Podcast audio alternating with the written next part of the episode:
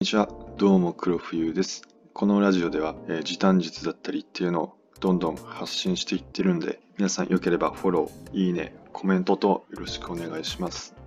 また、えー、Twitter もやっているんで、よければ Twitter の方もフォローしていただけると嬉しいです。ということで、今日のラジオを撮っていきたいと思います。えーまあ、今日はそうですね、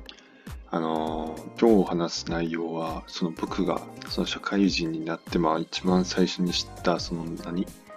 資本主義社会のそのルールというか、その裏技みたいなのを紹介したいと思います。これはね、あの、ほとんどの方がちょっと実践できないと思うんですけども、その概念だけはちょっと知っていってほしいかなと思ってるんで、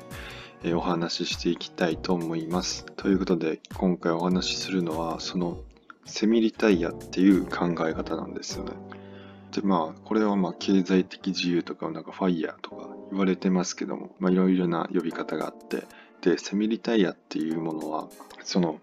もうこれはもうなんか時短術の究極系みたいな感じですね。その、ニートではなく、もう、そのキャッシュをそのめちゃくちゃ貯めて、で、もうすべて投資に、えー投資して、ニートじゃなくても、そのキャッシュだけでも残りの人生を生きていくみたいな。仕事は辞めてしまって、で、その投資だけで残りの人生を生きていく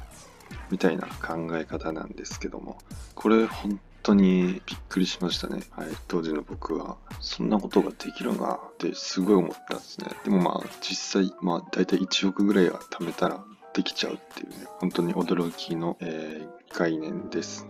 はい。本当にあの投資とかって大体その大体ですけど投資信託とかをやると大体なんか3%から8%ぐらいのリターンっていうのは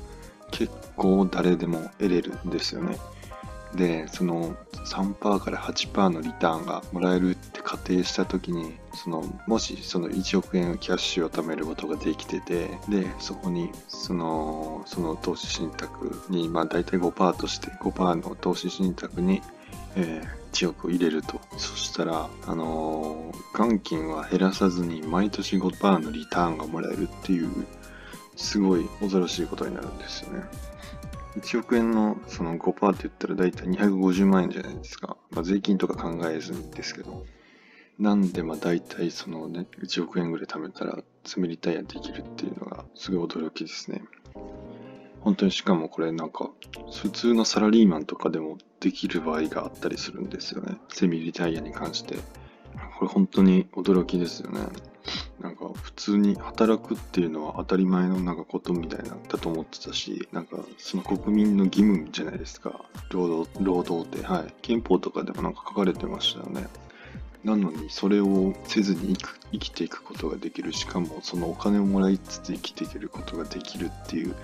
その考え方はすごいと思いますね。うん、しかも仮にもし30歳でセミリタイヤが、セミリタイヤすることができたら残りのその時間っていうのはめちゃくちゃ生み出せることができると思うんですよね。本当にもう仕事が行かなくて、仕事をしなくていいっていうのは本当にもう1日8時間の労働をしなくていいんですけど、1日8時間かける365日かける60かけるみたいな、えげつない時間が生まれてしまいますよね。本当にすごいと思います、セミリタイヤ。はい。まあでもセミリタイヤをしようと思ったらなかなか厳しいと思うんで、うん、まあぜひ皆さんにはその考え方だけ知っていってほしければと思ってお話ししました。ということで今回はセミリタイヤの話についてでした。それじゃあまた会おう。